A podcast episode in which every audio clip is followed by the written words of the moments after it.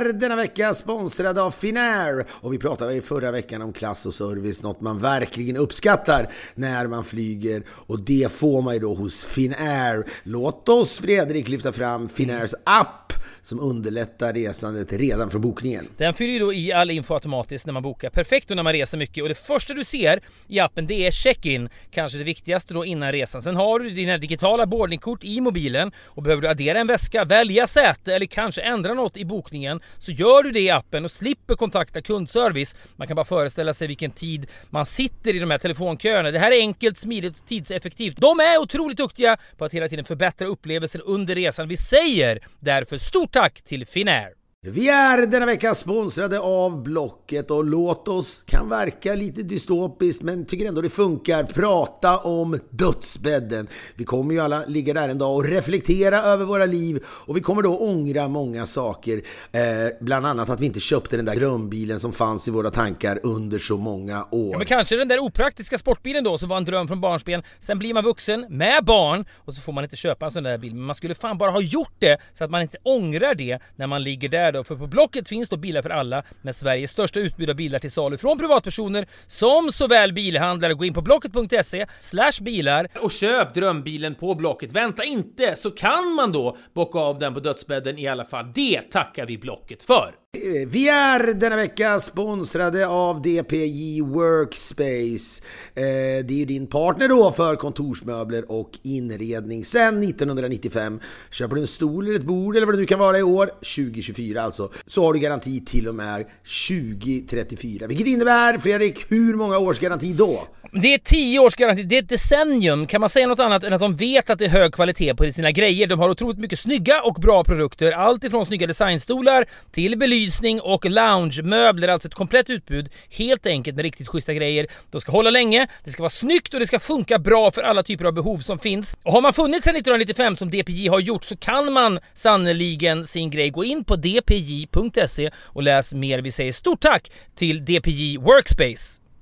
Vi har ett betalt samarbete med Syn nikotinpåsar och det här meddelandet riktar sig till dig som är över 25 år och redan använder nikotinprodukter. Syn innehåller nikotin som ett mycket beroendeframkallande ämne. Syn kommer i olika smaker, styrkor och format och nu lanserar Syn en helt ny smak inom mint. Syn Slim Cool Frost som har en tydlig smak av kylande pepparmint och mentol. En långsmal helvit prilla och enligt 90% av 366 vuxna konsumenter har den en långvarig smak. Läs mer på nikoniko.com och klicka in på syn. Glöm inte att slänga din tomma dosa i plaståtervinningen. Vi säger stort tack till syn.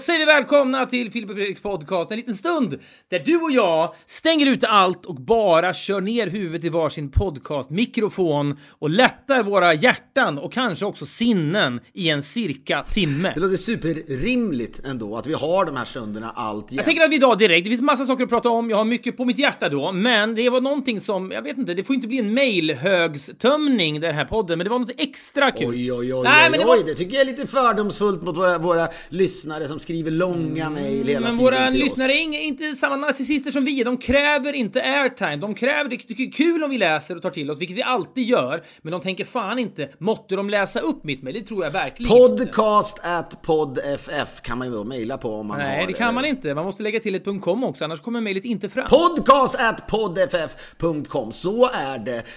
Eh, och då antar jag nu att det du graviterar mot är att läsa upp ett mejl, eller? Jag graviterar mot att läsa upp ett mejl som är lite av en arkubisering av din... Fan vad man hatar människor som använder ordet gravitera ändå. ja, men fan. Ska man inte vara lite försiktig med liksom att, att, att gå till hatet så, så lätt lättsinnigt. Jo, jo, men det är inte så att jag, att jag tycker att, man, att människor ska arkebuseras för att de använder ordet eh, gravitera.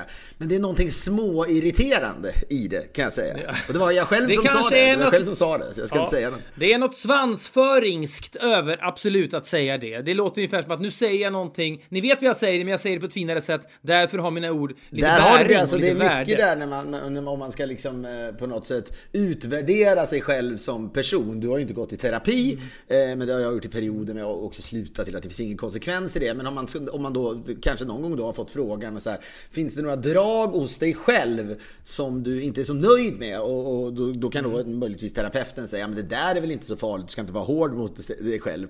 Men du skulle då kunna säga att det är någonting svansföringskt över min personlighet som jag ogillar. Ja, framförallt mitt kanske sättet jag använder mitt språk ibland. Att jag kan komma på mig själv. Varför, varför säger du så där? Det är bara för att du ska liksom på något sätt Men är andra sidan hjärngympa. Jag tänker att det är hjärngympa. Man skulle bara kunna sladdra loss i ett sätt att prata som, som bara är jävligt värdelöst. Så att det håller dig pigg än så länge. Jag vet ju ibland så känns det lite som att du har talfel faktiskt. numera. Ja, men det, jag vet, jag har ofta problem med någon jävla tand som gör att min tunga sväller upp, vilket gör att det är lite svårare att prata. Fy fan. Snart äter jag genom ett sugrör och sitter på en rullstol, i en rullstol, du rullar ut mig på någon kristallenscen och jag vill tacka för allt. Det var eviga skämt att det alltid så att säga att, att det, det är du som ska rulla ut mig någonstans. Maten genom Du sugrör. ska försöka säga gravitera på något sätt när vi ska dela ut ett pris på Kristallen. Då graviterar vi mot årets nykomling här. Så här är det, nu vill Fredrik eh, faktiskt säga ordet gravitera en sista gång på scenen. Det kommer vara svårt för honom. Gravit, det är fyra stavelser. Han har sugröret så han kan få i sig lite näring. Oh, fy fan vad, vilken morbid fantasi. Men då rullar du ut med, på, på den här scenen då och så får jag då säga gravitera. Det är helt tyst i den här kristallen. Nej, tvärtom. Stående ovation. Man ser det Robert Först Aschberg. ja, men, Ro- ja, ja absolut. Nej, jag menar Men när du sen- säger gravitera. Först då. Robert Aschberg börjar grina, står upp och applåderar, du vet.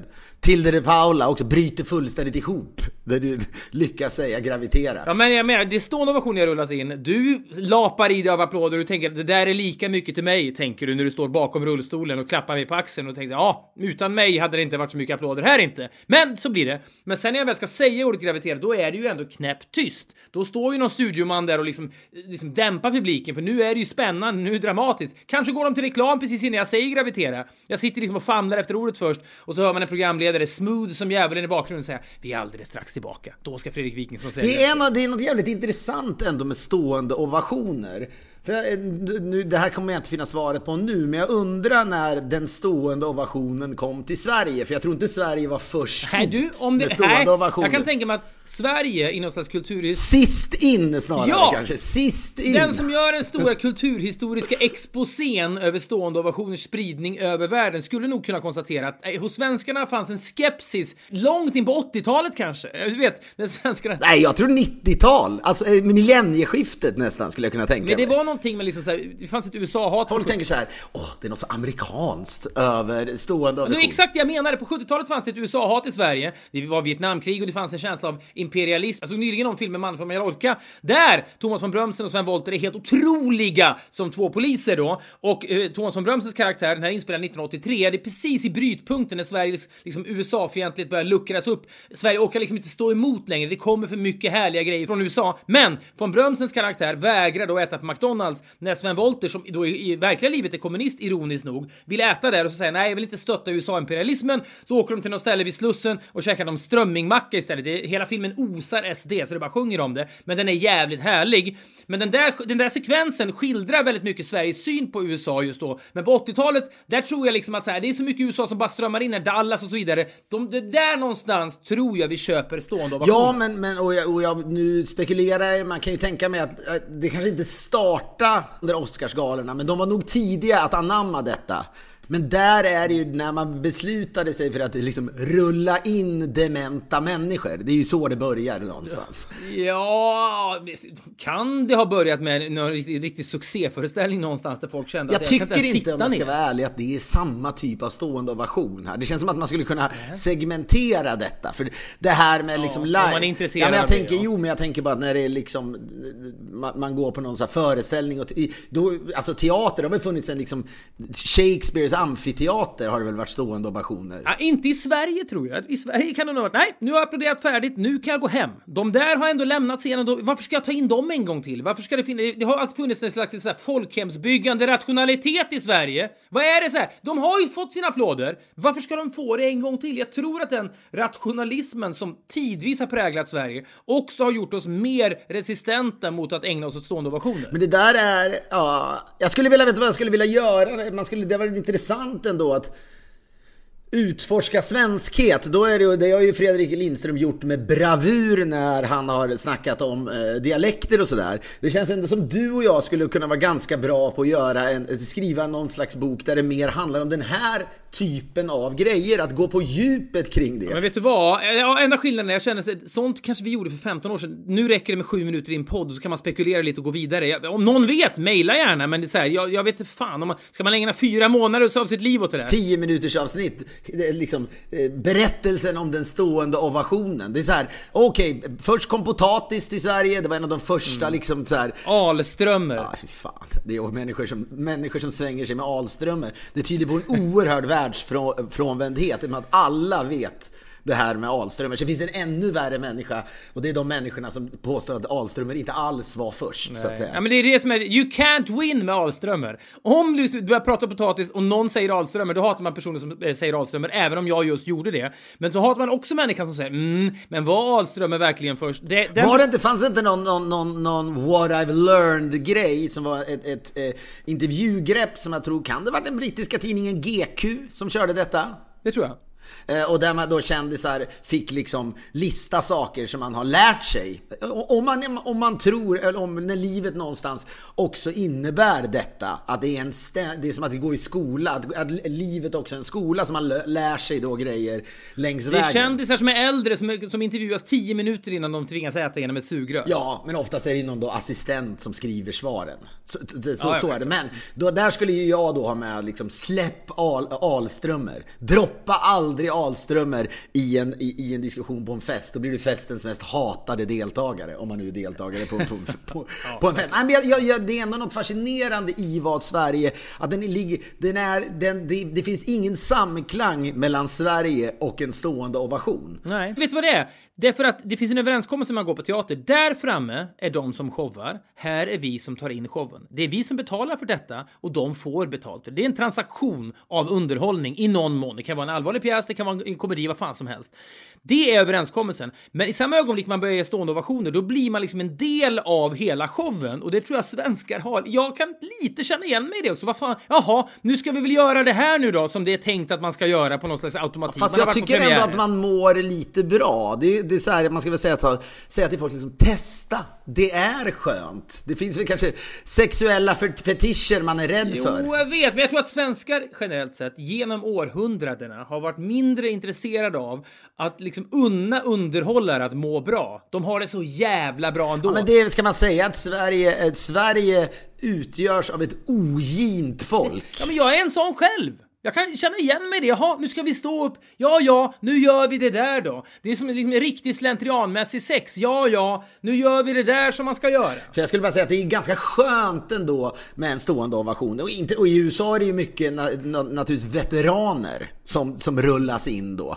Från, Krigsveteraner, Ja, det är inte många kvar nu från... eh, Det, absolut bästa krigsveteranerna att dra in är väl ändå D-Day-veteraner va? De är väl de... Ja, det finns, det finns ju något lite kluvet kring Vietnam. Då kan man alltid tänka, jaha, hur många liksom byar torchade han och liksom hur många barn rök med och så vidare. Men D-Day, om man har landat på Omaha Beach och bara liksom kapat tyskar, då har man liksom inte gjort något fel, tror Det är jag. en råvara, man vet att okej, i början av den här showen eller i början av det, det, det här, vad, vad det nu är för, för underhållningsbransch vi är i. Men har man säkrat att den här D-Day-veteranen är på plats och kan rullas ut. Ja men det kan ju vara var som helst. Jag var ju på SeaWorld för alltså 100 år sedan innan det var liksom riktigt illa att åka till SeaWorld. Det var väl kanske semi-illa att åka till SeaWorld. Mina barn var små, jag satt där, det var ju kul att kolla på dem. Då hade de ju också en, se- en sekvens mot slutet. Nu ska vi honor our troops. Och så tog de in någon gammal jävel från liksom D-Day och så var det stående ovationer för att säkra upp att den här känslan skulle uppnås i auditoriet. Det finns finns heller inga D-Day-veteraner i Sverige. Vad ska du plocka av? Nej. Vilka, vilka är, vem, vad är Det motsvarigheten? här är Jan Guillou som var med om IB-affären. Ja, men och där hamnar det då i någon, någon slags ideologiskt problem där vissa säger kanske att det var bra att man, att man rensade upp i det kommunistiska träsket. Du måste, ja, jag vet inte om det är, det är folk som räddade folk under Estonia, men det, det är så otydligt. Fanns det många som gjorde det? Ja, vet, nu kanske då, corona, ja men corona möjligtvis. De som har jobbat under Visst, corona. skulle de komma in så här, nu ska vi hylla människor inom vården, då skulle det bli stående ovation såklart. Men i och med att vi inte har några krigsveteraner som vi kan hylla med stående ovationer så är vi också mindre benägna från liksom 1945 och framåt att ge stående ovationer. Men du som också gillar tydlighet tänker jag på. För om någon säger här har vi, och det är fantastiskt, en sjuksköterska som var med och, och jobbade stenhårt på Karolinska. Hon jobbade eh, 18 timmar per dag. Men du vet när tiden går, att, att försöka locka fram en stående ovation kring det 20 år från nu så att säga. Jag tror det ändå kan vara svårt. Det är så jävla tydligt med D-Day. Här är en människa som hoppade ur så att säga. En båt öppnade sig. Vad hette Ja. det här? Bogvisiret fäll, fälls ner. Men vet du, det är någonting också, jag, det slår mig nu att jag när man växte upp och så lyssnar man på livemusik på skiva. Så här, liveskivor, det är vad det är. Ibland är de väl härliga liksom. Men det är inga internationella artister som någonsin spelar in sina liveskivor i Sverige. För svensk publik bidrar inte med några tjo och tjim inuti låtarna, utan det är tyst som en i graven under låtarna. Och sen kommer en artig applåd efteråt. Däremot i USA, eller i andra länder, och i Holland kan jag tänka mig, Danmark kan jag tänka mig, någon känner igen en låt, då kommer det lite tjo och skrik och sådär, att man, publiken vill aktivt delta, och det är för att de har applåderat veteraner hela sitt liv. Jag är säker på detta. Men håll med om det, inga artister, när de kommer till Sverige, blir positivt överraskade över publikresponsen. Det händer ingenting. Jag måste innan du ska få läsa upp det här mejlet du har aviserat. Kanske också är för att svenskar är också dåliga på dirty talk kan jag tänka mig. I säng. Jag har aldrig varit bra på det. Men vad menar du med det? Hur gör du den Det är kopplingen? också någonting det är liksom så här, jaha, det, det är liksom, jag tror att det är smutsigare knullprat i alla våra grannländer, Finland, kanske inte Norge då, men Danmark definitivt, än vad det är i Sverige. Och någonstans så hänger det där ihop med hela stående ovations... Du menar att en, ett svenskt par som har sex med varandra, då tänker folk, man är sugen på att säga någonting, du vet så här, knulla mig hårdare eller nu ska jag knulla dig hårdare. Eh, Och att man då tänker, det är så jävla amerikanskt. Ja, på precis, så. men det, här, det är inte vad det här är. Utan jag tror svenskar, nu ska det knullas. Och så kan man prata med varandra och lika på varandra. Man håller isär saker. Det är samma, man går på teater, nu är vi publik, vi behöver inte showa. Jag, jag inbillar mig, jag kan vara först i världen med detta, att jag drar en rät linje mellan obenägenhet till dirty talk, obenägenhet till stående ovationer och frånvaro av krigsveteraner. Där har du det. Det är så svårt, det är bara så svårt i och med att det där sker i, i, man skulle behöva göra en anonym gallup i så fall, så att säga. Det, det, det, är det, det är så lätt att, att se, krigsveteranspåret är ju lätt att se, vi har inga. Men, men i och för sig, är det anonymt då kanske man verkligen skulle svara ärligt. Nej, jag har svårt för det där för att det känns amerikanskt. Ledande fråga kan man också ha, man vill exakt ha Men det det här. känns också liksom porr. Jag tror att det är, Sverige det är mer tabu. Det var inte det på 60-talet kanske i Sverige, men det har liksom blivit det. Det har kommit en kraftig motreaktion mot den liksom sexuella frigjordheten i Sverige på 60-talet. Så nu kanske det är mer pryda stämningar här. Så att jag tror också folk, nej men det är väl ingen porrfilm vi gör? Ja, men får jag bara säga innan du läser upp det här mejlet så måste jag säga att vi pratade då om Dave Grohl förra veckan, frontmannen, vilket det visar, eller frontfiguren i eh, Ja, jag tycker Fighters. verkligen att frontfigur är ett bättre namn på honom än frontman. Han är en man, men han är också väldigt mycket av en figur. Vi dristade oss till att jämföra honom med Sean Banan. Det kanske är att pusha det. Men visst, han har de kvaliteterna. Ja, men och dessutom så, så eh, är han då i vår värld tycker vi lite pajig och han är så här, han är, inte, han är ju inte en amerikansk entertainer för det som är nytt med honom är ju att hans musik är så jävla den är inte mörk, men det är ju ganska liksom gå påig rock som inte är Men vad, vad, publik... vad menar du att han är inte amerikansk? Han är väl råamerikansk? Jo, men jag säger amerikanskan, men den genren brukar inte ha, brukar inte ha frontmän som är bjussiga. Om du tittar, nu är väl liksom Metallica är väl eh, hårdare, det här är sannerligen inte vår hemmaplan om man ska börja Nej, liksom, man, man ska börja passa beskriva hårdrocksband så att säga. Men liksom James Hetfield då, som du och jag är väldigt svaga för. Alltså, Mm. Ja. front... Ja, jo men det är vi ju ändå. Hur många gånger har man sett det du där? vad? Heter det? Some kind of monsters. Som kan en monster, otrolig dokumentär, 2.40 lång, varenda minut är sevärd. Jag kan, vet du vad? Jag kan tänka när jag romantiserar när jag blir äldre så kan jag tänka på att du och jag var i, i Norge, i Oslo, skulle skriva klart Tårtgeneralen, eller vi trodde vi skulle skriva klart Tårtgeneralen, men när vi åkte hem därifrån så bara kände man ångest. Nähä, det här är inte alls klart. Men när vi släppte manusskrivandet på kvällen någon gång, då gick vi i hotellkorridoren, du gick in i ditt rum, jag gick in i mitt rum och så beslutade vi för att titta på Some kind of monsters Samtidigt, så, så har du, drar du igång den nu? Ja, nu drar jag igång den och så satt vi och mässade till varandra hela tiden. Det är ett fint minne av dig och mig. Ja, Att- jättehärligt var det. Fan vad mysigt. Ja men vet du vad? James Hetfield är en frontman, Dave Grohl är en frontfigur. Där har du verkligen distinktion. Ja, men jag menar, det skillnaden är åtminstone att det är liksom James Hetfield, Hetfield är ju en, eh, är, han är självmordsbenägen känner man när han Ja, står och sjunger sina grejer. Ja, Medan Dave Grohl är bara, nu börjar sommaren, nu ska jag ha det kul, nu ska jag åka på seglarläger Men vet du vad, han är, som, det, han är som liksom Anders Svensson i Elfsborg som tycker om att grilla tack, och göra tacos och sånt. Han känns liksom som en, som en Elfsborg-spelare. Vi ska inte fastna i Dave Grohl igen, även om vi har fått oerhört mycket mail och han tycks Ja, engagerad. men det var det jag skulle komma till, att det är intressant. Man pratar om människor och vi har liksom ämnen som man tänker borde engagera och så ibland så engagerar det lite grann. Man får tre, fyra mejl om någonting och så vidare. Dave Grohl, det är liksom hundra mejl om Dave Grohl där vi har då delat Sverige någonstans. Han verkar, så- de som älskar Dave Grohl de avgudar ju snarare Dave Grohl. Alltså det är någonting så här, det är det han är, för vissa är han ju det, det var väl, det måste ha varit 90-tal, slutet av 90-tal, nej det kanske var tidigt 2000-tal, men när Robbie Williams, då när Take That hade upplöst och han började, man började liksom karva fram en, en, en eh, han, han började karva fram sin egen artist då, och vem han var. Och det var ju väldigt golvande för folk att han var så bjussig, det kommer du ihåg? Gud, Att ja. så här, det Sent var ju- 90-tal ska jag säga. Ah, Millennieskiftet. vad folk älskade honom. Det var så roligt. Och, att han, så här, och du och jag började ganska snabbt hata människor som tyckte att, att, att, att Robbie Williams var en bra frontfigur så att säga. Eller Nej, estradör. så här. Vi började avsky människor som tyckte att Robbie Williams var, citat, en gudabenådad entertainer. Ja, men det var ju ganska, vi pratade ju oerhört mycket om det. Det är väldigt du och jag att, att lägga ner mycket tid på det. Men det är skönt, vissa saker kan man bara ha, det, det är du och jag i vår egen lilla värld. Men, men så, och så, sen försvann ju då Robbie Williams och så kom Dave Grohl och jag tror jag tog den platsen. Även om de som lyssnar på Foo Fighters är, är annorlunda. Men jag tycker bara så jävla fascinerande hur man har sett då att folk bara har massa åsikter och hur kan ni dissa Dave Grohl? Som han andra som har känt precis som oss. Men det var, nu, nu må det ju vara då att läsa upp mail. Jag behöver inte läsa upp ett helt mail. Men jag blev så jävla... Ja, det, det var en grej jag glömde sa, säga förra veckan. Det är bara så sjukt när man känner det här är en sån liten detalj. Det här har jag tänkt på. Och så kommer då ett mail från en kille som heter Anton. Som skri bara skriver i mejlet. Dave Grohls lagom, lagom slitna jeans. ja, det är fan sant. Det, har, det, det är ingen slump hur hans jeans ser ut. Ja, men det är inte som jag kommer ihåg när du och jag läste, eller jo det tror jag också vi läste nästan parallellt, någon, någon biografi om Bruce Springsteen.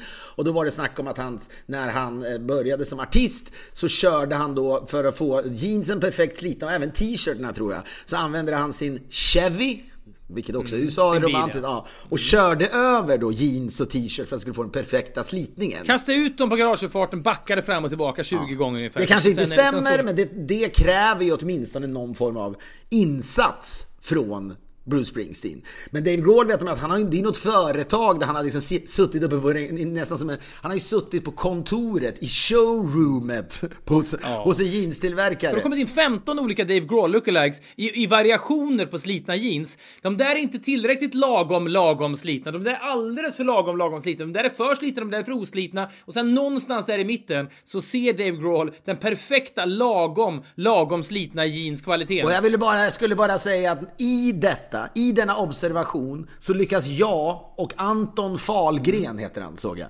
Eh, Vi lyckas liksom ringa in varför Dave Grohl är fake. Okej, ja. Ett motargument till det, ja och vem är då inte fake? Tycker du James Hetfield är fake? Tror du han är fake?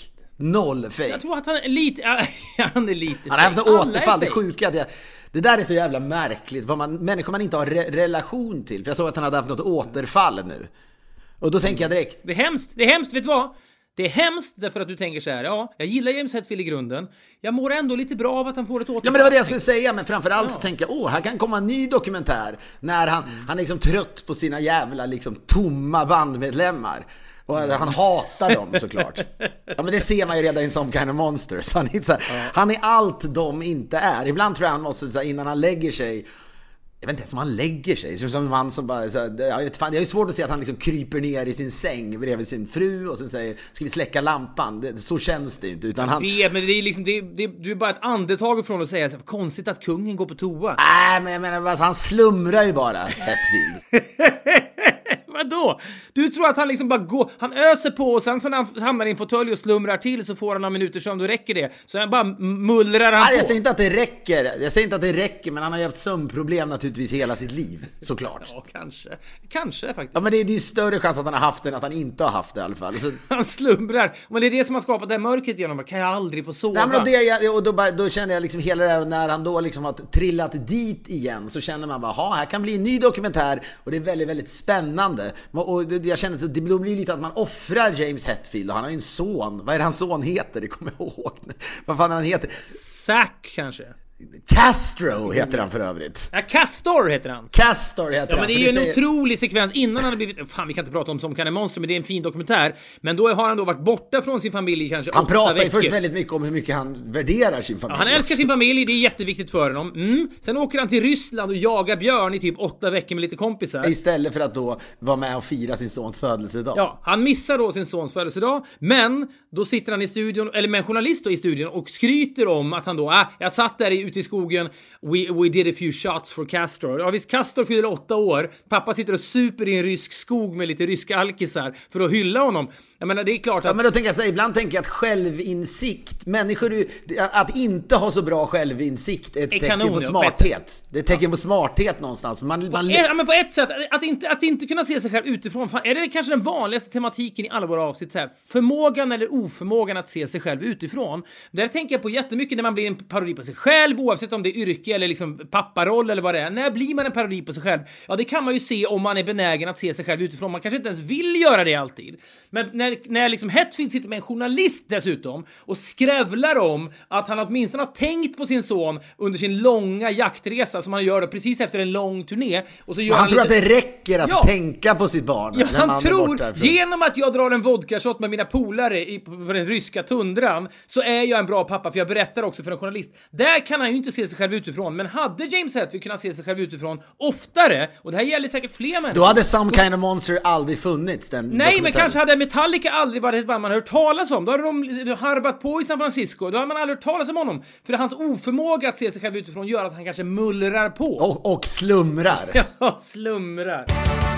Vi är en vecka sponsrade av AMF. Vi kommer här framledes att prata en del om hur AMF jobbar då för att trygga pensionerna för alla som har sin tjänstepension hos AMF. Det här handlar ju, Filip, om någonting så viktigt och ibland lite svårgreppbart som långsiktighet. Man gör någonting nu så har man nytta av det sen, eller hur? Eh, jag, jag, jag tänkte nämligen häromdagen, så, eh, eh, innan mina föräldrar åkte tillbaka till Sverige. Men då, sista dagen, så tog vi en bild där jag, min pappa och min son Tage, tre generationer, har på sig Malmö FF-tröjor, som är mitt favoritlag. Och jag känner redan nu att jag, liksom, för, jag ska försöka nu när allsvenskan drar igång och liksom ha Tage i soffan på, på så sätt, på, liksom, ha ett långsiktigt ögonblick med min son som kommer återkomma då varje vecka och så vidare. Att, Ja, men genom, du menar att genom att då ta den här MFF-tiden med honom nu så har du nytta av det när du blir vi äldre ha och du bra, sitter liksom... en, en bra kemi ha med en son så- såklart. Och det, egentligen är det ju sjukt att jag inte tänker ja, Ilse borde också sitta där. Så det är väl det, Givetvis. nu, nu får jag ändra mig i realtid. Det är lika viktigt att Ilse sitter där så att vi tillsammans har då fotbollsintresset på lång sikt. AMF jobbar ju då för att du ska få en så trygg och bra pension som möjligt och investera pengarna, inte bara på börsen då, utan också i fastigheter, räntor, ny teknik, då skog, vindkraft. Det kan inte alla bolag göra, men det kan AMF eftersom de är både långsiktiga och finansiellt starka. Det här gäller inom traditionell förvaltning. Och vill du veta mer så går du in på amf.se. Vi är en vecka sponsrade av Nosa. Vi ska prata lite grann om pollenallergi och liknande nu. Det här är då ett allergifilter, medicintekniskt näsfilter som då fångar upp skadliga partiklar. Om du då är allergisk mot pollen, päls, damm och kanske mögel. Jag har ju med åren då blivit något av en pollenallergikonnässör. Detta tycker jag känns alldeles ypperligt. En ny typ av produkt inom allergisegmentet. Ja, men jag trodde ju att jag var förskonad från detta i många år. Och här i LA har jag inte upplevt någon slags pollenkatastrof. Men när jag kom till Sverige, det var ju en katastrof förra året. Jag är ju även allergisk mot katter. Så det är, det är någonting att ah, man skulle alltid ha den här i, i plånboken. Beredd när man går in i det som för en själv är någon slags härd då. Där, där saker och ting kan gå åt helvete. Ja, men det här är ju det, det här är en engångsprodukt som man kan använda upp till åtta timmar per dag. Och kan man fråga sig, jaha, men om man andas genom munnen då, fungerar det ändå? Ja, men en stor del av symptom man får kommer från näsan, från skadliga partiklar som man andas andas in och tar upp då i slemhinnorna i näsan. Just nu så har Kronans Apotek 20% rabatt på Nosa allergifilter fram till sista juni. Kronansapotek.se. Vi säger stort tack till Nosa. Nu ska du få be berätta om det här mejlet som du vill läsa upp. Ja, men det var väldigt kul tycker jag. Det här var väldigt vaket, så jag vill bara läsa upp det ändå. Hej! Skriver Jens Löfstedt. Jag vill anmäla en vässning som dök upp i senaste avsnittet av podden. Ska säga, när jag läser det här så blir jag ju glad. Det är någon alltså som har då mer benägen än jag att se igenom dina historier. Det känns liksom vaket och lyhört och liksom typiskt våra lyssnare på något sätt. Han fortsätter. Filip berättade att han minns att han såg Emilio Butragueño göra fyra mål mot Danmark i fotbolls-VM i Mexiko 1986. Enligt Filip såg han matchen på en fest med sin pappa och avspark skedde klockan halv två på natten. Fakta i sammanhanget är att matchen, som spelades i Santiago de Querétaro startade 16.00 lokal tid med en tidsskillnad på 7 timmar kan vi konstatera att matchen sattes igång 23.00 svensk tid och att Filip gjort sig skyldig till en vässning. Med vänlig hälsning Jens Löfstedt. Det var någonting med det här som, jag, detektivarbetet i detta imponerar på mig. Och jag menar, jag skiter väl någonstans i om klockan är 23 eller om den är halv två. Så egentligen... Jag tycker det är inte sån, det är inte sån allvarlig vässning. Nej, vet du, nu, nu, nu har jag det innan du fortsätter. Så här är det. Hade James Hetfield kunnat se sig själv utifrån, hade Metallica aldrig varit ett band man hört talas om. Hade du sagt att matchen började 23.00 och varit en sån människa, oförmögen att se dina västningar utifrån, då hade ingen någonsin lyssnat på Filip och Fredriks podcast. Det är exakt en parallell. Vänta nu, du menar att jag måste, jag är inte medveten om mina västningar? Nej, riktigt. men nej, men du kan inte se dig själv utifrån. Det här sker ju på en automatik. När Hetfield sitter med... Ja, men jag menar, det vore, jag tror att det vore oerhört begränsande för mig som entertainer, om man nu kallar sig det. Gudabenådad entertainer att förhålla dig till sanningen. Det hade varit hopplöst om jag bara, vänta nu, när började den där matchen eh, då, då Emilio Butragueño gjorde fyra mål? Du hade aldrig orkat med mig då, utan jag måste så här, våldföra mig på sanningen för att du och jag ska kunna fortsätta arbeta ihop, kan jag tänka mig. Sanningen är ju också att om, hade du sagt att matchen börjar 23.00 då hade historien varit svagare, knappt värdig att dra i podden ju. Så du gör ju ett instinktivt för jag rätt minns att vi såg den här så tydligt framför mig att vi satt hemma hos Janne Ny, pappas kompis, som var skräddare. Det var ny med E på slutet va? Janne Nye. Nej, det tror jag inte. Ja, Janne Ny bara. N-Y. N-Y. Ja, skräddare från Köping. Kunde han se sig själv utifrån? Nej, säger, nej, men du, du ser min pappa, han kan ju inte se sig själv utifrån, uppenbarligen. Så. Nej, inte men men alls. jag, jag minns den här kvällen så tydligt och jag, jag, fan, tänk om det fanns en granskningsnämnd, eller tänk om jag, om folk skulle börja kolla mina stories på riktigt. Du vet, och, det är nästan som en bokförings, du vet, Mm. fiffel. Det kommer någon slags ny vurm i samhället för sanningar, kanske år 2022. Så det blir ett nytt metoo-uppror där alla som har vässat ryker. Jag skulle, ju, du jag ju- skulle ju ryka nästan först, men jag tänker så här, Ja, men i samma ögonblick de hashtaggarna skulle börja mullra, då skulle du behöva liksom, "Ja, jag lämnar allt. Jag, jag, jag, måste, jag måste liksom bosätta mig i Missouri någonstans och gömma mig nu, för det här klarar jag inte. Men också om det är så att ja, så här mycket pengar har du tjänat på det du, det du har gjort och du, vi har insett här nu vid beräkningar, vi har tagit in lite ma- matematiker från KTH här att Vi har tagit in Tom Britton, matematikern vars liksom stjärna har dalat något i Sverige. Han var, lyste ju väldigt kraftigt i början på coronapandemin. Han hade modelleringar för allting. Nu känns det som att de här modelleringarna känns helt hopplösa. Ett tag skulle det vara 20 000 som dog. Ja, det var liksom, ah, det känns hopplöst. Men han tar dem in då, genom lite ny airtime för att räkna ut Ja, så hur mycket. ser de procentuellt att min karriär så har, av allt innehåll jag har spottat ur mig, vare sig det är i podden eller på TV, så är liksom 36% fake. Nej, nej, nej, nej. Jag vill säga 56 procent kanske. Men däremot konstaterar de också att Fredrik har ju då ifrågasatt dig så mycket så han har bidragit till ett bättre samhälle så mycket av dina pengar tillfaller därför Fredrik. En, en slags granskningsnämnd för vässningar. Ja. jag vet inte, men det var, det var bara det jag kände. Jag fick lite, lite så panik också när det här mejlet kom. För jag tänkte, kan mina stories bli sämre om man på allvar börjar, om någon liksom skulle börja på riktigt granska mig? Ja, det, det kan du inte vara orolig för, det, det tror du ju inte på. Ja, jag säger inte att någon skulle göra det, men vi lever ju, du, du och jag fantiserar ju här. Men jag säger bara, det skulle kunna ändå vara, apropå James Hetfield, eftersom jag så starkt tror ofta ändå på det jag säger. Det är inte så att jag, att jag medvetet vässar för att göra historien bättre. Sådana finns ju också. Du Ja, men vet du vad, jag tror att det mörkaste är, du vet ju själv, så det det är en ren fantasi att det här är liksom någon slags Robin Hood-verksamhet, att liksom du ska dina pengar återgå till systemet på något sätt. Lite går till mig, lite går till vården och så vidare. Det, det tror ju ingen på. Vården, det vore ja, ju det är bara ja, men det är tillbaka in i skattesystemet på något sätt. Du, din, din skatt höjs, chockhöjs, retrospektivt, retroaktivt, så du får betala svin mycket i efterhand sälja av fonder och elände liksom så här. Men det tror vi ju inte. Däremot så här, bara genom att det skulle vara en slags tribunal mot dig, där du får sitta på de anklagandes bänk så att säga. och I, som i Ryssland, jag sitter i en sån här bur. Ja, en sån här kannibalbur. För du är så jävla, folk är så, du är så toxic så ingen kan komma i närheten av dig. Du sitter i en glasbur och bara egentligen får höra att så mycket av det du trodde var ett spännande liv är överdrivet. Det är egentligen det värsta med det här är, nej, du inser att ditt liv är mycket mer slätstruket än vad du har gett Jo men också att så här, förstår du att du har skänkt, ibland har du skänkt peop- eh, people, oj oj oj oj oj oj Ja, oj, det vad farligt. inte. Det förstår jag inte ens. Nej, men har du, ibland har du då skänkt folk någon slags glädje med dina histor- eh, historier då på något jävla sätt. Jag säger inte att det sker jämt, men så att säga. Och att sen när folk får reda på sanningen så är det någon slags bedrägeri det i grunden handlar Får om. jag säga, ska jag säga en sak här som jag är tveksam till om jag ska säga eller inte? Säg det.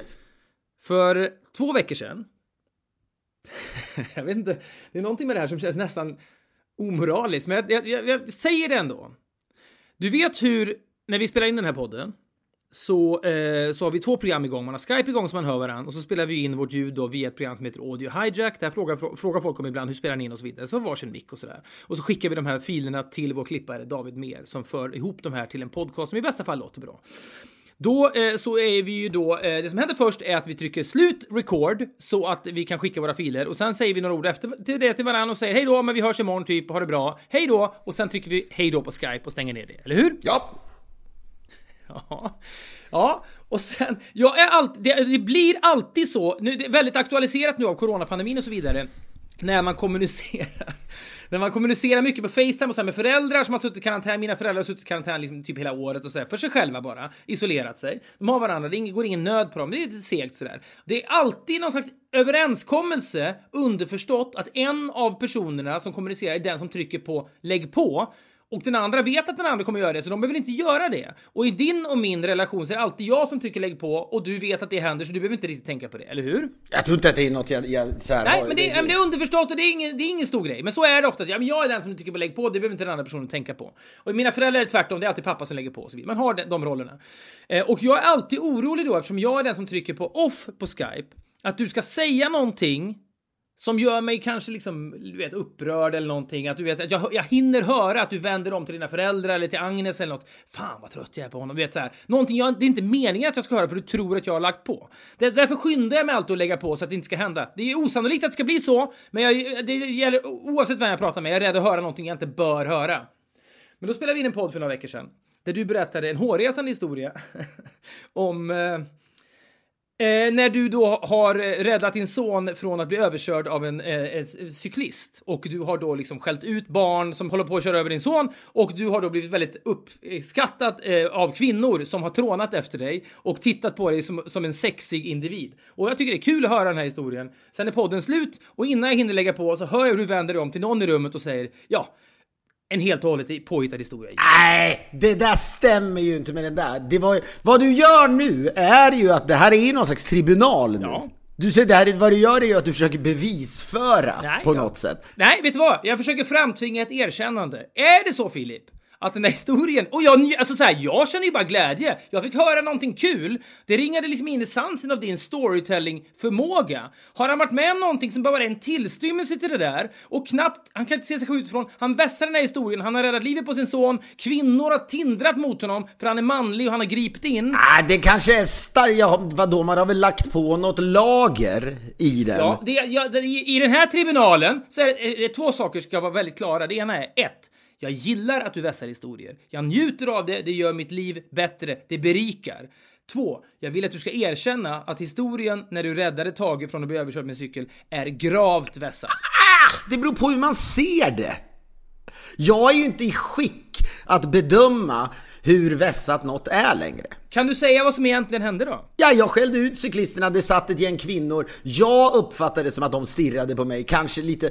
För, för mig kanske det du vet, förstår du vad jag menar? Det kanske var, inte var lika uppenbart hur sugna de var på mig. Okej. Att jag tänkte, där sitter de där borta, de såg det här. Sen kanske deras liv bara fortsatte. De kanske tog in det under några sekunder. Medan jag då fick det till att deras liv i grunden nästan förändrades, av att se Ja, den här förstår. Typen av Ja, människor. men för det var någonting, det var något väldigt speciellt. De två sekunderna när jag hör dig tillstå till någon i rummet som har hört dig berätta den här historien, att historien är gravt vässad, så tänker jag, där kom jag Filip närmare Fast han inte vet om att jag hör det. Jag har en annan historia med mina barn som jag tänkte berätta om idag som är då det skulle nästan kunna uppfattas som att jag försöker göra mig själv till en bättre människa än vad jag är. Men då får det, det, det, den risken får jag ta Kan du åtminstone se dig själv utifrån? Ja, kan jag det? Jag vet inte. Det, jag tror att jag gör det här nu eftersom vi har pratat om det. Annars skulle jag aldrig tänka så. Fast i och för sig, det är något annat att se sig själv utifrån i form av Ska jag berätta det här därför att jag då kan framstå som själv, eh, självgod? Det är något annat att man, man kanske bara hittar på någonting. Skitsamma. I USA nu då så har man, eh, då, vad det gäller den här pandemin, så har det börjat småöppna lite grann. Och det är då olika från delstat till delstat. Men då så att säga att Kalifornien har andra regler än då Wyoming och så vidare. Och Ja. Så LA har börjat öppna upp lite grann och du vet, jag fick något mail från mitt gym. Jag tyckte det är så synd om folk i det här, faktiskt i det här landet. Du vet, det var så här 30 punkter de skickade ut på gymmet vad de har gjort. Du vet, man har satt in någon, liksom så här, någon nytt fläktsystem och det det är du vet, touch-free termometrar. Okej, så hela inventariet har behövt liksom då corona-anpassas. Så det är inte nog med att det är färre människor där, det är färre medlemsavgifter, det är färre människor som köper proteindrinkar och så vidare. De måste dessutom gå back pengar på det. De måste lägga in pengar för att corona-anpassa det med helt ny teknik då. Ja, men jag kan bara känna en, en, en, en, en, en, sympatisera med folk för att det där är ju ingen, ingen kostnad som någon annan tar. Det här är ett boxningsgym, det bara flyger svärtpartiklar överallt. Vilket tror jag kommer göra att de kommer ha det jävligt tufft att kicka igång det här igen. Men det, det är vad det är. Men nu ska även då gym öppna och så här. Och jag har ju liksom vaggats in i det här. Jag är jävligt restriktiv med grejer ska du veta.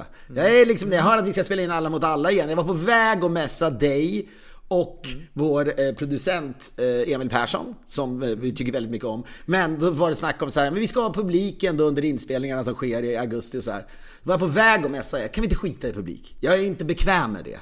Och det är ju tecken av att jag färgats av tiden här borta. Kanske är det så. Men det har pågått så länge så jag är det. Du vet, jag var på någon picknick med mina barn, en kille som fyllde år, eh, här, då, här förleden. Ja, folk sitter ju i ansiktsmaskar och pratar med varandra. Kan du se dig själv utifrån när du säger här förleden? Ja, jag vet, men jag tror jag sagt det för, bara för några veckor sedan tidigare också. Men jag säger, jag påverkas av det. det är inte konstigt. Nej, jag vet, men jag känner mig också, du märker, apropå mitt dåliga självförtroende jag ibland har, framförallt mot kombon Emil och Fredrik, som sitter och är cyniska någonstans i Stockholm och tycker att, och liksom inte förstår vad som händer i USA, så att säga. men, men, det- Vi är väl- Nej, men du ja. förstår vad jag menar! Ja, men det finns ändå en känsla av, vad, på, båda, på båda sidor av Atlanten är det exakt samma känsla. Vad håller de på med borta i USA och vice Absolut, versa, men jag tror din paranoia är större än vad... Jag tror inte liksom så här, du behöver inte vara paranoid Ja, men jag har varit det. borta från er så länge. Kanske är det en känsla av att jag håller på att förlora dig. Det kanske är det, det är så svartsjuka. Ja, men det är intressant för du har ju återkommit till det här flera gånger. Du ser, du Jag vet... tänker ofta på er två, vad ni pratar om. Ja, ja, men det är mänskligt att du... Ja, men kom, kom hem då. Jag längtar efter Det dig. kan jag inte. Skitsamma, men jag har nog på något sätt då förändrat mig lite grann och du vet, man, man blir, man blir, eh, ja, orolig. Jag har en jävla febertermometer i bilen hela tiden som jag tar mot min panna också. Det, det är vad det är. Det, det, det, och det, det är väldigt begränsande och det är någonting som är någonstans deppigt i det här. Men det har blivit som ett beteende som sker, sker på automatik nu. Jag vet, men vet du vad det är? Och nu ska jag fan inte hamra in den här frasen en enda gång till, men det som är skönt i det här för mig och även för dig tror jag att du kan ju se den här liksom grejen utifrån också. Återigen, jag ska inte tjata om att kunna se sig själv utifrån, men du kan ju se vissa människor som riktigt förlorar sig själv i det där kan ju inte göra det. Kan inte se... Ja, Det är sant, det är sant och det, det, och det tror jag är nyttigt för jag har heller inte så starka Alltså jag tycker ju nästan det är spännande att Sverige och USA är så olika i det här. Ja, det, det är så här ja, man kanske kommer kunna liksom utnyttja det kreativt någonstans. Och det, det, jag vet inte, så här, det är klart att jag inte vill att du ska dö i Corona, men, men, men det är någon slags känsla av att det är ändå spännande att världen är spännande. På så sätt kan jag ju trots allt då se mig utifrån och det tror jag är viktigt. Jag vet inte om jag sa det till dig i ett privat sammanhang, det sa jag förmodligen inte alls det, för du är ju fullt upp med att umgås med Emil jämt, så det går aldrig... det går Rörande, det aldrig- är rörande detta. Jag var ute med honom, i, jag var ute med honom till tre i lördags. Ja. Ja. Det var otroligt Jag- jag starkt för övrigt. Väldigt udda sak när skådisen Jerka Johansson som var med, som du också känner, som du har haft kul med, skulle visa upp ett partytrick som han alltid körde förr. Och så sa han, för det behöver jag en Bounty. Och så, ja, då gick... Alltså choklad, Ja, chokladgrejen. då lämnade jag då eh, eh, tändstopet där vi satt och gick bort till 7-Eleven några minuter bort och köpte en Bounty. Så kom jag tillbaka. Då liksom en stor ceremoni så liksom plockar Jerka bort pappret från Bounty, lägger bort ena halvan av Bounty, för den kommer ju i två delar. Så tar han den andra biten.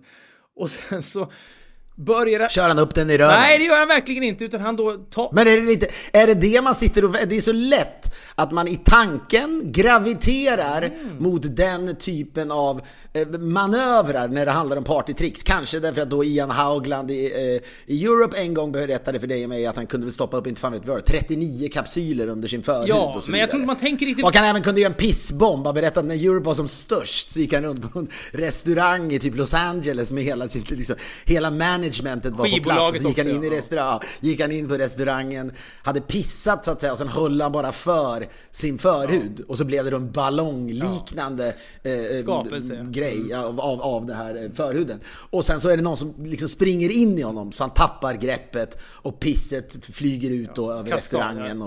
Och, ja, i någon slags vässad version av den här storyn så hamnar väl pisset på skivbolagschefen. Så vidare. Gissningsvis. Clive Davis helt nerblötad av Ian Hauglands kiss. Men så var det inte. Men jag menar det är ofta Jag vet, men man, tänker, man väntar sig verkligen inte det när man sitter på Tennstopets uteservering i Eller klassiska partytricks. Partytricksens partytricks.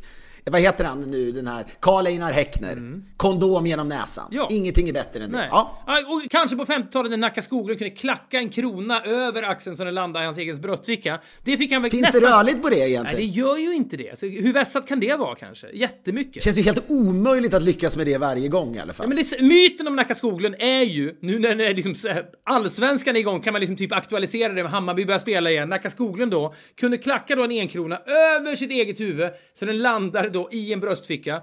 Och han åkte runt i folkparkerna med detta. Men det, risken måste ju varit enorm. Alltså att, att det blev fel. Det känns också helt rimligt. Åkte runt i folkparken. Det där är ju trick som tar 20 sekunder. Ja, det behövdes inte mer. Folk vill inte ha mer. Det är samma besvikelse som när man, liksom, när man går på boxning och någon knockar den i första ronden. Och det tar liksom en, rätt, 25 sekunder när Tyson var som värst. Ja men Nacka drack ju också. Tänk om man kommer dit, liksom klackar den där jävla kronan så får den felflärt, flyger ut i publiken och säger ja nu är kronan borta, vi, vi tackar Nacka.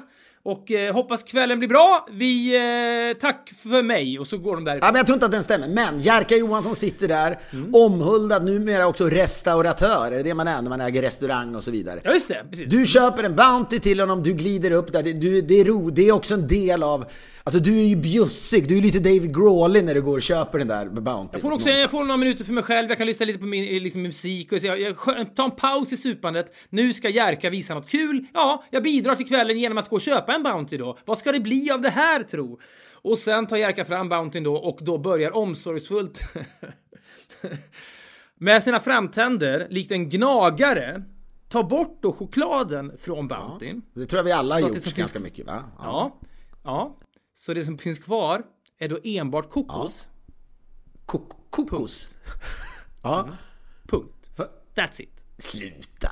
That's it. Det är sämsta, jag menar jag har ganska höga tankar om Jerka Johansson. Ja men, jag, jag, är- jag överraskades själv. Det är sånt här man knappt ska berätta om i podden för ett helt land tror jag går runt och tänker Charmig Jo. jävel. Det som är roligt med Jerka också är att han är Jo, men det smart. var någonting med det också som, jo men det är han, det var någonting som var nästan kul med att det var så bedrövligt. Alla kan väl göra sånt här. Det är som att ta bort det, du vet när man äter ballerinakex och Jag sånt vet, där. jag jämförde precis där man äter runt den lilla chokladgrejen i mitten. Och det- Det måste blivit tyst vid bordet.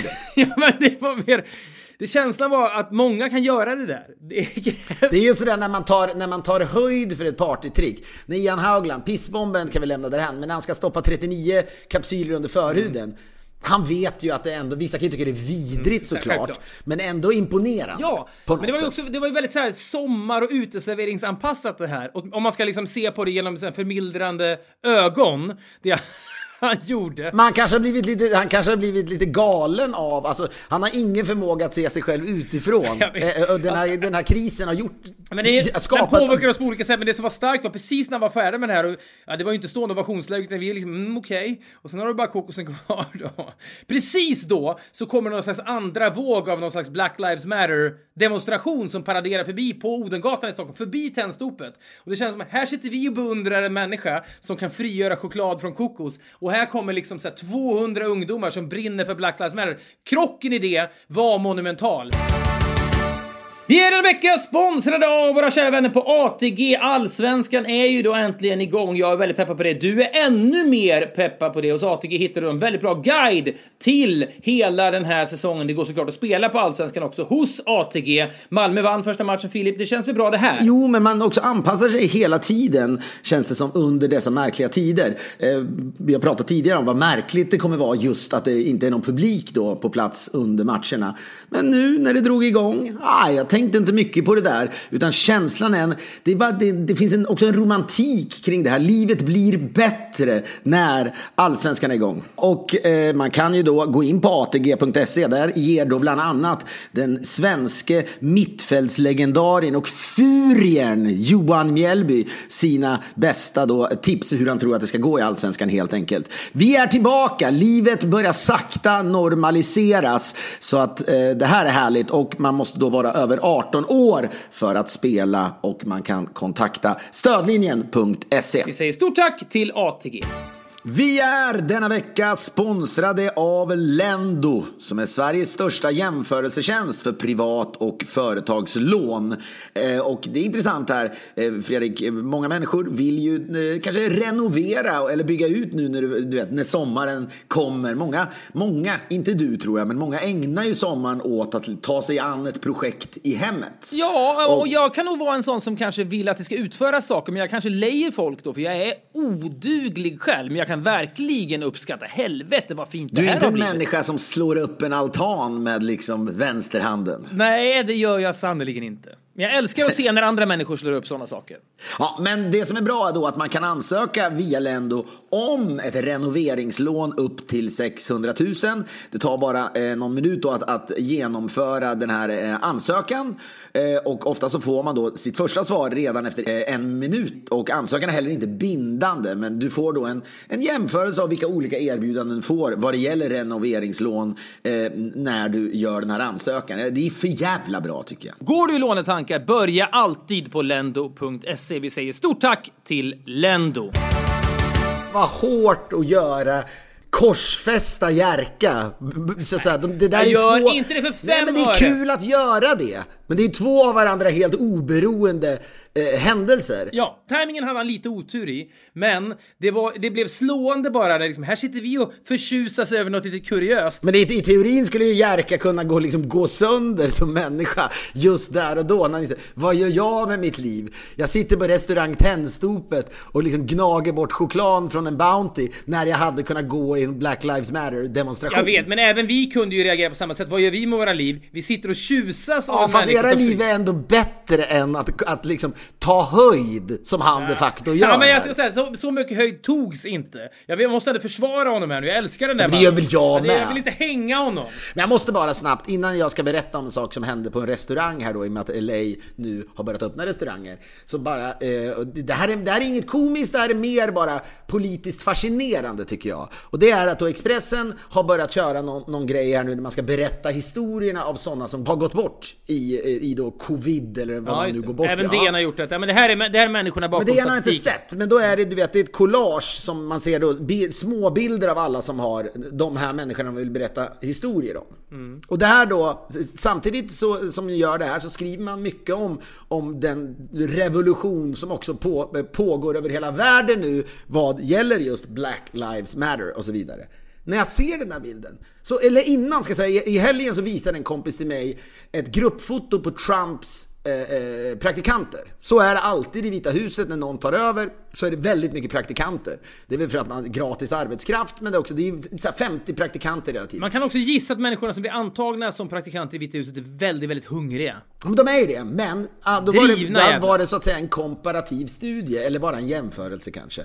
Man graviterar gärna mot komparativ studie också. Mm. Men det här var bara två bilder. Obamas, Obamas då, eh, gruppfoto där han sitter där och så det, är väl liksom, det görs väl, Obama, alla presidenter lägger väl två minuter på att den där bilden ska tas. I farten. Ja, Ja, ja. Och för de som är på bilden, många av dem är den viktigaste bilden som tas på dem under hela deras liv. Fullt förståeligt, ska jag säga.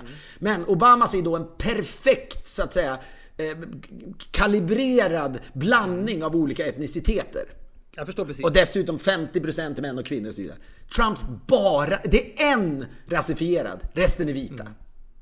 Ja, och den där såg jag. Kanske var det det som gjorde mig då uppmärksam på Expressens artikel. Eller där de, där, de- där de då sa att här är massa historier. Det är en rasifierad i det collaget. Och vi vet ju alla att även bland rasifierade i Sverige, invandrargrupper, är det väldigt många som har dött. Det vet vi. Det var bara så här, helt fascinerande. Hur kan ni Det skriva? är som att Expressen då väljer att berätta andra historier för att det blir citat mer tillgängligt för deras läsare. Ja men det är också för jobbigt kanske att åka ut, eh, åka ut. Ja, det är väl så. Det låter fördomsfullt men många då eh, kanske Ja, men minoritetsgrupper. Järvafältet, det är ju, det är ju vidimerat att det är ju mycket, jättemycket fall, ut- exempelvis Järvaområdet. man åker ut dit, men det, då tror jag liksom det är lite jobbigt att plocka in en tolk kanske för att få, Mm. samtidigt som den typen av historier är ju mycket mer spännande. Hur tog sig den här människan från från Somalia kanske då till Sverige och kämpat för sitt liv, överlevde den flykten och sen dör personen i Sverige. Men det var ändå så här bara Alltså ni är ju för fan en hel redaktion av människor. Det är ingen som ser den där bilden och tänker Kan ni se det här utifrån? Ja men det är ju en katastrof! Och jag tänker det så här, och det var någon gång i tiden så var det väl någon som pratade med oss om vad en kvällstidning ska vara. Den ska vara oberäknelig och oregerlig så att säga. Som en byracka, tror jag någon sa. Aftonbladet hade väl länge symbolen jycken? Det känns som att den har försvunnit Ja. Jycke kanske det var. Men det är så här, ja, så kan den vara på så sätt att man kan skriva, alltså artikeln som vi pratar om någon gång i något sammanhang, den här med eh, så mycket tjänar coronaprofilen eller vad det är. Det är Jyckes kompatibelt för mig. Det är ju ganska det är så en här, det är- annan aspekt på... Nu har vi sett de här göra presskonferenser i tre månader. Hur mycket tjänar de? Ja, det är väl en fråga någon ställer. Visst, vi kör på det också. Det behöver inte vara katastrof att man gör det. Men att inte då, det blir det är något slags tema, men att Expressen inte kan se sig själv utifrån i det läget. Att någon tittar, vänta. Det här är helt orasifierat, trots att ganska många människor som har avlidit är just rasifierade. Och du är invandrare då från andra länder. Hur fan är det möjligt, tänker jag ibland, när jag tar på mig den hatten Ja. och blir den människan. Ja, men när du tar på dig den hatten så brinner du. Och det tycker jag är härligt. Ja, men du, du förstår, du kan ju förstå var jag kommer Ja men du ifrån. vet, jag, jag, jag, jag så, ett, ja men jag har ju fått mycket frågor. Ni har fullt upp, ni har fullt upp att bevittna Jerka Johanssons partytricks. Nej jag säger bara, där ja, men det är någonting som är så svårt för det var någon som liksom så här. Borde ni inte prata mer om Black Lives Matter får man något mail från folk. Jag förstår att folk tycker det men det är någonting som när man Men man vill också säga någonting som någon annan inte har sagt Ja men jag menar, en om man ska säga någonting som många andra säger då känner jag så här, ja jag, jag går igång mindre på det. Det kan fortfarande vara viktigt med att många människor säger samma sak, absolut. Men det, om, om, om man gör en produkt driven på liksom berättarglädje och lust, då finns det ingen redovisningsplikt. Jag kan tycka jättemycket och känna jättemycket kring Black Lives Matter, även om jag sannerligen är medveten om att jag står liksom parallellt med detta och tittar på det och kan känna saker. Men då blir jag mindre benägen att liksom använda det här utrymmet till att säga saker som jag vet att folk kommer att Jag hålla med tyckte om. uppenbarligen då att det här var någonting som var värt Ja, att berätta. jag håller med, det, det här har jag helt missat och jag tycker att det är liksom häpnadsväckande förstås. Men i och med att jag direkt känner precis samma sak som du så vill inte jag, men då, vill, då är jag ingen Ja, person. men det ringar Ja, jag ju in i hela strukturen. Att, ja, man drar det hela vägen. Svarta människors historia är inte lika intressant. Det är en ryggmärgsreaktion. Jag säger inte att de på Expressen sitter och säger det. Det är klart att de inte gör. Nej, vi skiter i, i somalierna här, eller vad, vad, vad det är för invandrargrupp som, som det handlar om då.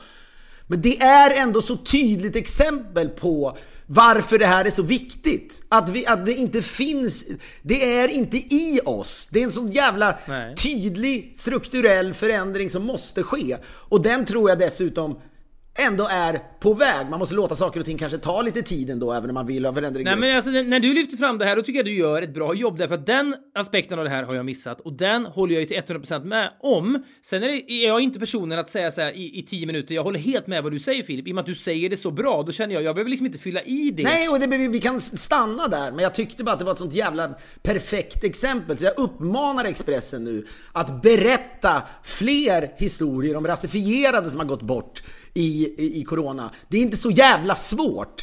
Gör det nu! Och sen då ska jag bara avsluta det här avsnittet av podden med att prata om det här restaurangbesöket jag gjorde då i ett LA som en, en, liksom, inte längre då är helt shut down. Och då sitter vi, jag och mina barn, på en uteservering. Så det är jävla mysigt ändå att sitta med barnen. Det är fortfarande... Ja, de, deras nya vardag att alla har ansiktsmasker. De bryr sig inte lika mycket om det längre, men de frågar när ska, vi slu, när ska folk sluta använda ansiktsmasker och så vidare. Jag vet fan, jag är lite...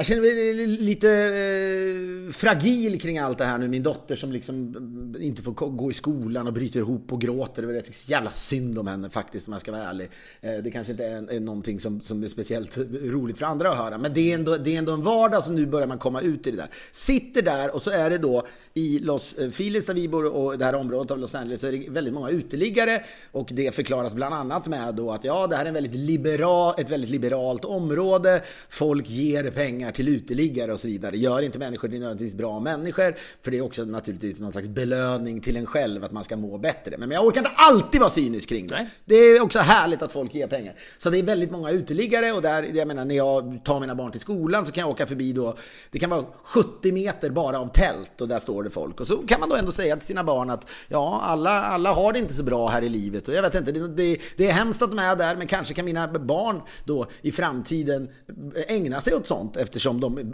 hela tiden påminns om hur orättvis världen är.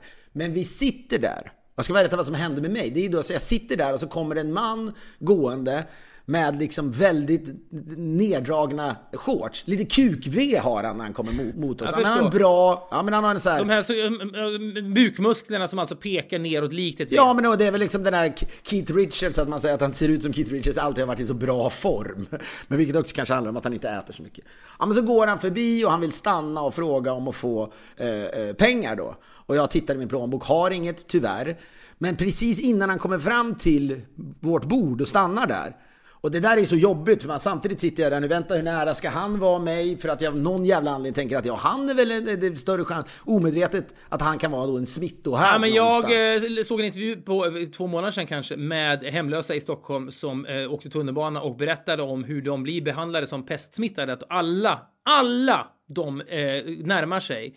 Eh, utgår från att de är så jävla sjuka och smittade så de får mycket, mycket mindre pengar nu än förr. Det är, Det är fruktansvärt och jag, jag gjorde mig också skyld, skyldig till det. Att jag, eh, det var någon annan gång jag stod och tog ut pengar så kom det fram en kille, en uteliggare också. Då la jag liksom pengarna på backen och så sa jag du får komma och hämta dem. Så att säga, här har du. Och så, att jag inte gav dem i handen till honom. Det är bedrövligt men det, det är också så här. Ja, och jag, ja, jag får bara stå för det och säga att jag är en värdelös människa. För det är såklart är så att det lika gärna kan vara liksom Acnes VD Micke Schiller som är en smittohärd. verkligen. Men det tror jag, eller hur? Du hade ju aldrig tvekat. Om Micke Schiller hade kommit fram hade inte du suttit och tänkt Nej, den här killen har corona.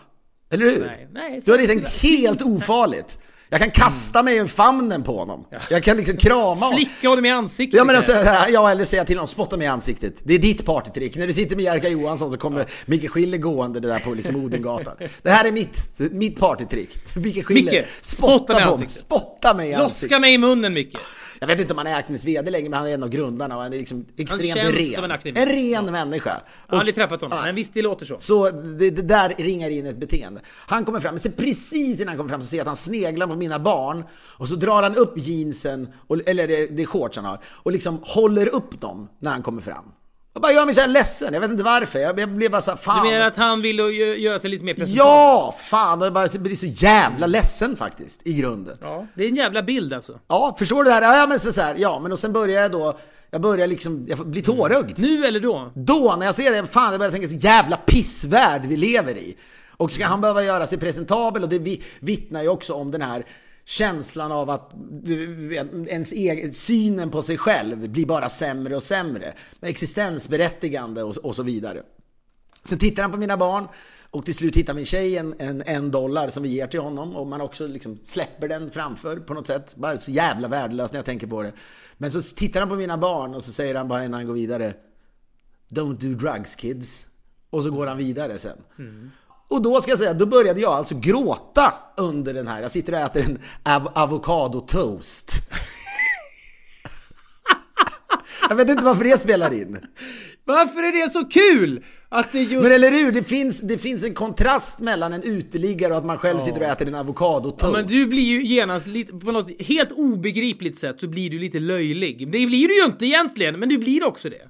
Det är helt Ja men löjlig och att det känns någonting som att hur, hur fan kan jag tillåta mig själv att äta en avokadotoast när världen ser ut som den ser Och det är ut? klart att du kan göra det ändå, men det är fortfarande det är kul. Men det känns fel. Det känns ovärdigt att jag sitter och käkar en avokadotoast när en man kommer fram, heroinmissbrukare och bara vill ha en dollar. Men det är det vi återkommer till ofta också, de parallella spåren. Att så här, det är klart att jag kan, jag skrattar ju jättemycket när Jerka ska, befriar kokosen från choklad och frilägger kokosdelen i, i halva Bountyn. Det tycker jag är jättekul. Oj, där kommer Black Lives Matter-gänget. Oj, kastar jag bort mitt liv här? Ja, hade de inte kommit så hade jag inte behövt tänka det så att säga. Det sker samtidigt. Det är en parallell till att du har en avokadotoast framför dig och den här mannen säger det här gripande till dina barn. Det är slumpen som gör att de sker samtidigt, men det gör ju inte personerna som Precis, som man kan ändå, man liksom kopplar en samman. bounty, ett garv över en, en, ett poänglöst bounty-trick gör ju inte oss sämre för att det sker samtidigt som det här andra. Och din avokadotoast gör ju egentligen inte dig löjlig för att, för att det här sker samtidigt. Nej, men och sen går han iväg, don't do drugs, och sen så börjar mina barn fråga varför gråter du? Ja, och sen bara, för de tog liksom inte in vad jag snackade om. Jag så försökte, han försökte, för, försökte säga till er att, man, att man, man, man, inte ska, man ska inte dricka för mycket vin eller någonting. För då kan, man, då kan det gå så här och så vidare. Jag, jag, jag, jag, jag kommer inte riktigt ihåg vad jag sa, men det var bara en sån här ögonblick då man bara känner sig så här när man börjar grina och sen inte lyckas förklara det för ens barn så blir det, Det, nästan... måste, det tror jag, det har nog aldrig, alltså jag grinar ju väldigt mycket till film och jag kan grina åt liksom Idol och sånt där med mina barn och de tycker, de är liksom frågan inför det. Men det är bara ett sätt, för då kan de liksom tycka att jag är en idiot och så är det inte mycket mer än med det liksom. Okej, Ja, men det är nästan som att man försvårar situationen. Ja. De kanske kopplar, han började grina för att han tyckte att den här mannen var hotfull mot oss. Vad fan som helst. Det blev en sån tydlig bild av så att säga människors syn på sitt eget existensberättigande. När jag käkar en avokadotoast, då tycker ju jag att jag har hundraprocentigt existensberättigande i den här världen. Ja, i guess. Ja. Jo men, jag sitter, jo men jag sitter inte där och tänker vilken skitstövel jag är och det kanske jag inte behöver göra heller, det är två olika separata grejer. Men det blev ändå så jävla tydligt för mig när du också pratar, när du adderar den här dokumentären om uteliggare, att liksom hela tiden behöva förklara för världen att jag är inte nöjd med min situation. Jag vet. Och, och, och att, att barn som är så rent liksom alltid framkallar den här känslan att ständigt vara med om det där, att man, man att, känslan av att vadå? Jag har ju inget ont mot barn, tvärtom. Jag älskar barn fast jag är en junkie. Och jag ser det oförstörda och barnen påminner säkert den här människan om när han kanske en gång i tiden, eller det inte kanske, när han en gång i tiden var ren och inte gick på droger. Ja, det var bara jävligt jobbigt och så satt jag där och grät och jag kände jag kommer inte fram till mina barn här. Jag kan inte förklara det, för då måste jag också förklara vad är droger kände jag och det, det går ju inte, det är för tidigt. Åt du upp din avokadotoast sen? Med glädje. Beställde in en till dessutom gjorde jag faktiskt om jag ska vara ärlig. Nej. Jo, men det var så liten. Det kan vi få göra också. Eller? Nej, det kanske jag inte kan få göra. ja, du vet, tribunalen har inte börjat än Filip, den kommer. Det kanske den gör. Hörni! Vad mysigt vi har haft det. Som vanligt har det varit en mix av ditt och datt. Men någonstans Ja, röd tråd som ibland utvecklar sig. Och jag vet inte vad den är idag. Kanske ka- ka- är man kapabel att se sig själv utifrån, så att säga. Det finns ett uttryck på engelska, jag tror det är Shakespeareanskt. Know thyself. Tror jag det heter. Känn dig själv. Vet vem du själv är. Och ofta det tycker man stör sig hos andra människor, vänner och bekanta, även offentliga personer. Den där personen vet inte riktigt vem den där personen är. Det finns ett glapp mellan vem personen tror att personen är och vem personen är. Och det, så är det ju med en själv också givetvis. Men liksom, när man kan se sig själv utifrån, då är man mer benägen att ifrågasätta sig själv åtminstone. Men de som inte... Dave Grohl gör ju inte det exempelvis, medan James Hetfield kanske gör det. Och Jerka Johansson gör det inte heller. Jo, det gör han visst. Han är en av de bästa människorna på jorden, det tycker du också. Ja, man kan skämta med honom för i helvete. Ja, det kan man Så verkligen. är det. Tack så jävla mycket för att ni har lyssnat den här veckan. Vi är tillbaka. Vi är tillbaka nästa torsdag. Maila som sagt till podcastet.poddfm.com. Vi är väldigt lyckliga över att höra ifrån er. Vi är så lyckliga över att vi får ha den här stunden med er. Vi kommer att göra det varje torsdag hela jävla sommaren. Vad som än händer höll jag på att säga. Ta hand om er så hörs vi om en vecka. Hej då! Så. Så, ja, då ska jag bara... Kan vi, vi kan komma på ett namn för den här podden senare. Jag kan, Vi har jag kan messa, jag, jag funderar på vad vi ska, det kan ju bli någonting om... Det kan vi göra. Och sen, Och sen så... så- Ja, den här sista historien var ju såklart också nästan helt påhittad. Men, men. Så ser det ut i den här världen helt enkelt. Det gör inget, jag är tacksam. Du, eh, men jag... Ja, men vi hörs sen helt Vi enkelt. hörs, tja! Hej!